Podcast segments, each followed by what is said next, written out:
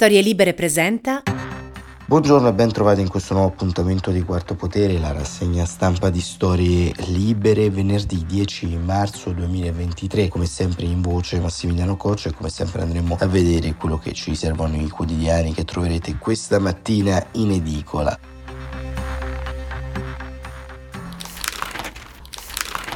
Oggi staremo maggiore attenzione a quanto avviene in Georgia, al centro di manifestazioni da molti giorni, manifestazioni di piazza scaturite dopo il tentativo da parte della maggioranza filorussa di approvare una legge contro le influenze straniere che avrebbe limitato l'accesso e la possibilità a ONG, fondazioni, associazioni di operare all'interno della Repubblica Caucasica, ma eh, prima di entrare in questo approfondimento andiamo a dare un'occhiata alle prime pagine dei giornali che si dividono quest'oggi in modo abbastanza equo tra le questioni migratorie e le questioni di politica economica. Il Corriere della Sera apre con la notizia annunciata ieri a Cutro da Giorgia Meloni dell'innalzamento delle pene contro gli scafisti. Scafisti pene fino a 30 anni, così titola il Corriere della Sera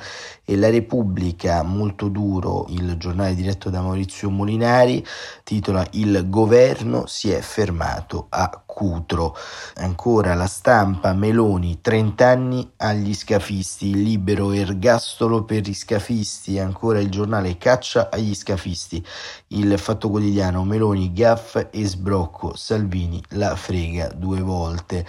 E la verità ancora, il depistaggio dell'archiviazione di Conte, goffa operazione mediatica per tentare di insabbiare le responsabilità sul Covid e al taglio centrale il governo va a Cutro, riattivati i flussi regolari e linea dura per gli scafisti. Il tempo pugno duro sugli scafisti e il messaggero invece apre sui temi economici, fisco nuova IRPEF e flax tax.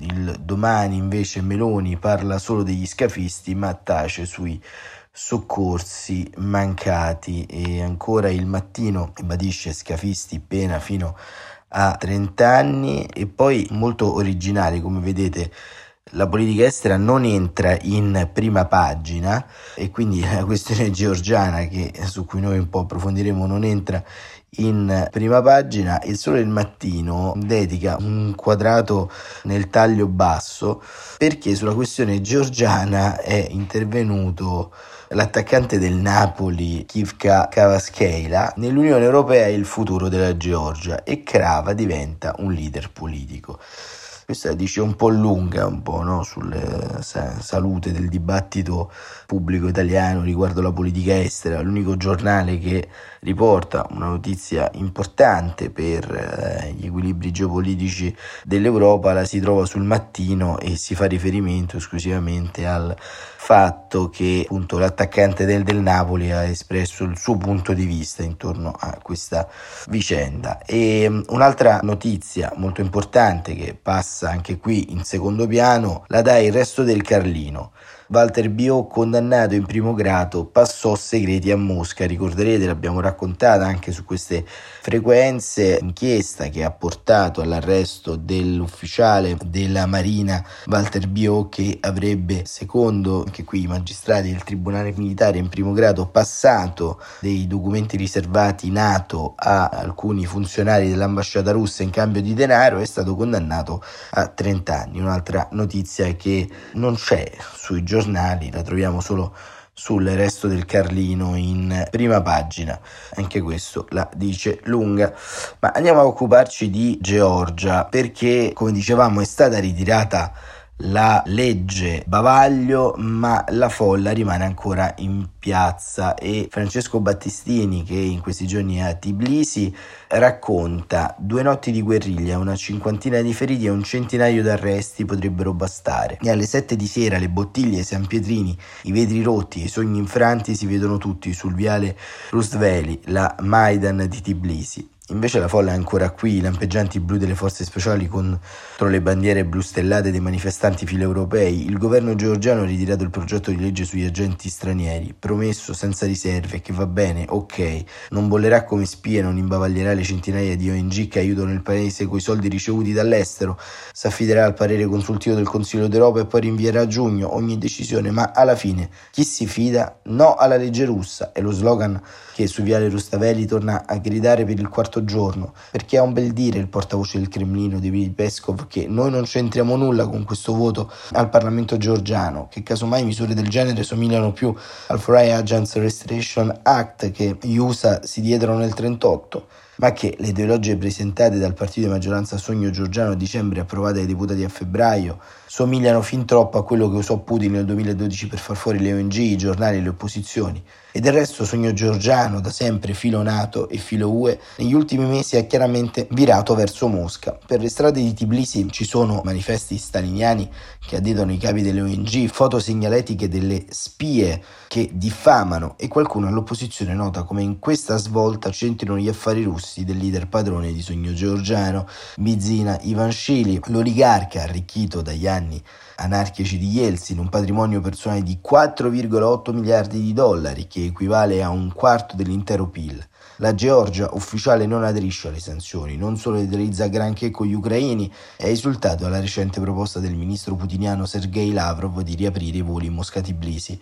15 anni fa la Russia invase la Georgia in una guerra lampo che sembrò il prologo della tragedia ucraina e Viale Rustaveli non li dimentica quei morti. Putin, non diventeremo tuoi schiavi come la Bielorussia o il Tagikistan, lo gridavano anche a Maidan nel 2014 e si è visto come è finita e questo diciamo è una considerazione eh, molto sensata di Battistini intorno a quello che avviene ma il giornale ci racconta anche un po' con Luigi Guelpa quello che succede anche nelle repubbliche vicine eh, come la Moldova. Vittoria del popolo la Georgia allontana i tentacoli dello zar ma tensione in Moldova. I tentacoli di Putin scrive Guelpa si allungano sulla Georgia che si starebbe allontanando dall'Unione Europea per fare un passo nella direzione dello zar di Mosca Mosca. Ragione del contendere il disegno di legge ieri provvisoriamente revocato che prevede l'introduzione di un registro delle organizzazioni considerate come agenti di influenza straniera. Si tratta di una formula controversa utilizzata da Russia e Bielorussia per colpire con accuse di spionaggio opposizione interna, ONG, media,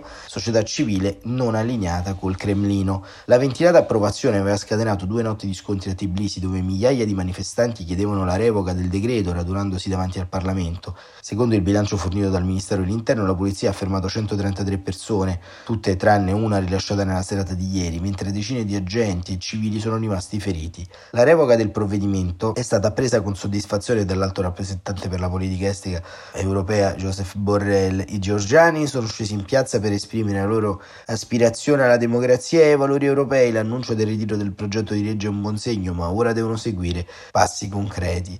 Nonostante la decisione dell'Assemblea di accantonare per il momento la norma polemica, il partito di opposizione Girchi, di ispirazione liberale pro-Europa, ha organizzato ieri alle 19 locali un nuovo raduno di protesta in piazza Rustavelli, al quale hanno preso parte anche organizzazioni civili e studenti universitari. I manifestanti chiedono anche le dimissioni dell'esecutivo ed elezioni anticipate. I leader di questa formazione politica, assieme a parecchi analisti occidentali, sono convinti che Iraki eh, Kubalizze, premier e presidente del partito del potere sogno georgiano, stia portando avanti una politica di distensione con la Russia su impulso dell'ex primo ministro Bizina Ivashvili, eminenza grigida di sogno georgiano e amico di Putin. Non è un mistero che Ivashvili, cui beni rappresentano il 20% dell'intera produzione economica della Georgia, abbia guadagnato miliardi in Russia prima di diventare premier a Tbilisi. Ma va anche ricordato che da quando è cominciata la guerra in Ucraina, decine di migliaia di russi si sono trasferiti in Georgia. Con il loro arrivo è aumentato in maniera esponenziale il numero di aziende russe sul territorio. Dietro questo questo flusso si potrebbe nascondere la lunga mano del Cremlino che già controlla i territori dell'Abkhazia e dell'Ossetia del Sud fin dai tempi della guerra del 2008 I migranti russi potrebbero essere spie inviate nel paese per preparare la strada a un eventuale intervento militare di Mosca, dice Yago Kivitska, leader di Girki. Per tutta risposta, Putin, attraverso il suo portavoce Peskov, fa sapere di non voler ispirare alcun tipo di ribaltamento politico in Georgia, ma desideriamo tranquillità lungo i nostri confini. Mentre si cerca di capire fino a che punto il Cremlino si possa spingere a influenzare le politiche georgiane, riaffiorano momenti di instabilità e transinistria. L'entità separatista filorusso in Moldavia, secondo l'agenzia di Mosca Ria Novosti, ieri sarebbe stato sventato un attacco terroristico organizzato dai servizi segreti ucraini.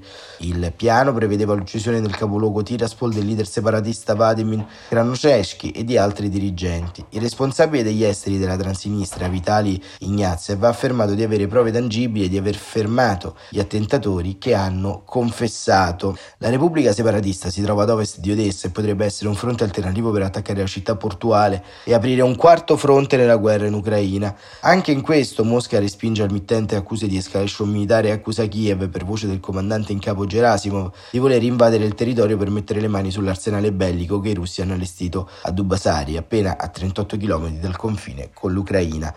E questo era Luigi Guelpa sul giornale che dà un ottimo quadro d'insieme su quanto sta accadendo e sulla stampa c'è Anna Zafesova che anche qui dà un'ottima chiave di lettura e di interpretazione su quanto è avvenuto in queste ore. Il titolo del suo editoriale è molto netto, Georgia vince l'Europa. Anna Zafesova scrive che la piazza di Tbilisi vince 3-0 alla terza serata di protesta. Il partito di governo Sogno Georgiano fa marcia indietro su tutta la linea e non solo revoca la legge russa che aveva innestato la protesta, ma ordina anche di liberare senza imputazioni tutti gli arrestati dei giorni scorsi. Troppo rapida per chiamarla una rivoluzione, la rivolta dei giovani georgiani segna un'altra sconfitta per Mosca. Il governo di Irakli Garibashvili e il suo patrono politico Bizina Ivanshvili non solo ha dovuto rinunciare alla stretta sull'opposizione che aveva avviato, scrive Zafesova, ma soprattutto ha mostrato di avere paura di passare a una repressione esplicita del dissenso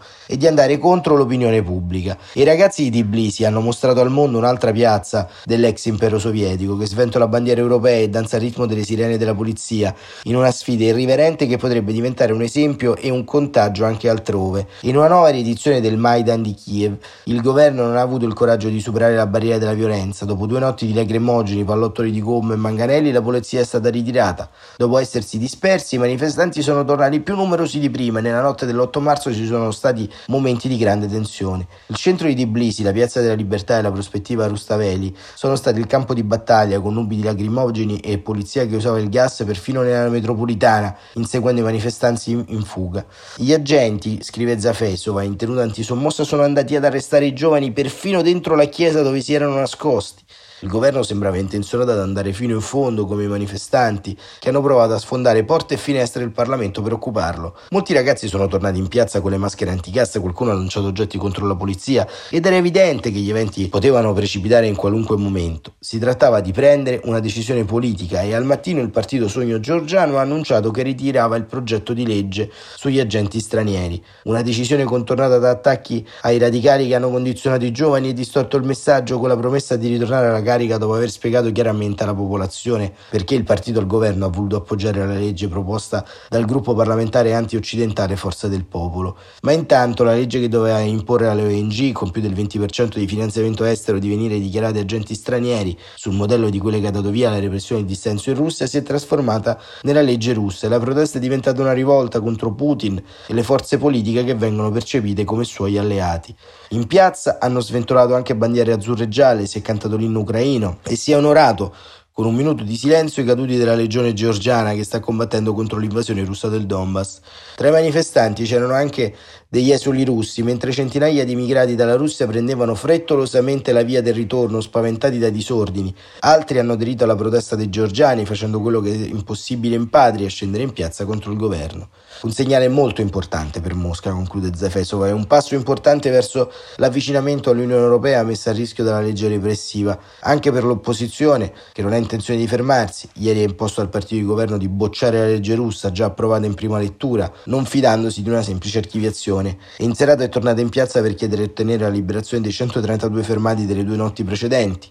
Resta da capire, conclude Anna Zafesova, fin dove si spingerà una protesta che si sente ora forza politica e fin dove arretrerà un governo che è già in difficoltà per la sua posizione, troppo soft, verso Mosca. E questa era Anna Zafesova su questo ultimo articolo che abbiamo letto sulla questione georgiana, che come vedete inizia ad essere davvero dirimente per il eh, futuro anche del conflitto ucraino. Eh, avevamo detto che il conflitto si sarebbe in qualche modo esteso anche in modo soft, come vedete sono tante le repubbliche coinvolte in questo valzer di proteste, pressioni, attentati e destabilizzazione. C'è la Georgia, c'è la Moldavia, c'è la questione della Transinistria, insomma potrebbe esserci davvero un ribaltamento all'interno di quell'asset. E chiudiamo questa rassegna con la notizia che abbiamo annunciato in prima pagina sul resto del Carlino, che ritroviamo invece con un approfondimento anche all'interno della Repubblica, vendeva segreti ai russi condannato a 30 anni l'ex ufficiale spia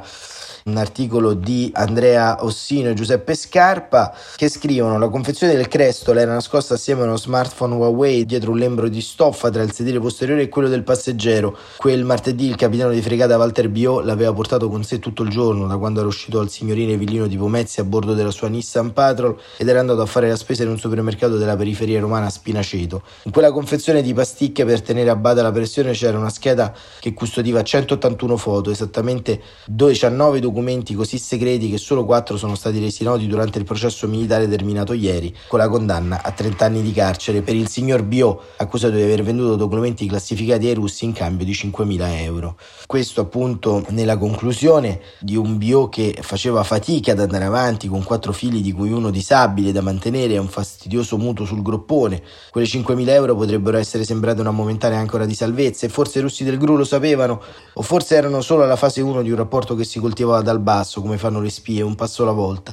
La faccenda finisce male con una sfilza di accuse militari che riassumono il fatto costato 30 anni all'ex ufficiale della Marina, documenti segreti in cambio di soldi, tre decadi di prigione, meglio dell'ergastolo che aveva chiesto la procura, secondo l'avvocato De Vita, convinto che questa sia la prima tappa di un lungo percorso che poi darà ragione a Bio. Vedremo, vedremo davvero questa storia, la analizzeremo e la continueremo a seguire. Quarto potere per questa mattina termina qui, grazie davvero per essere stati con noi, buon proseguimento di giornata e buon fine settimana a tutte e a tutti.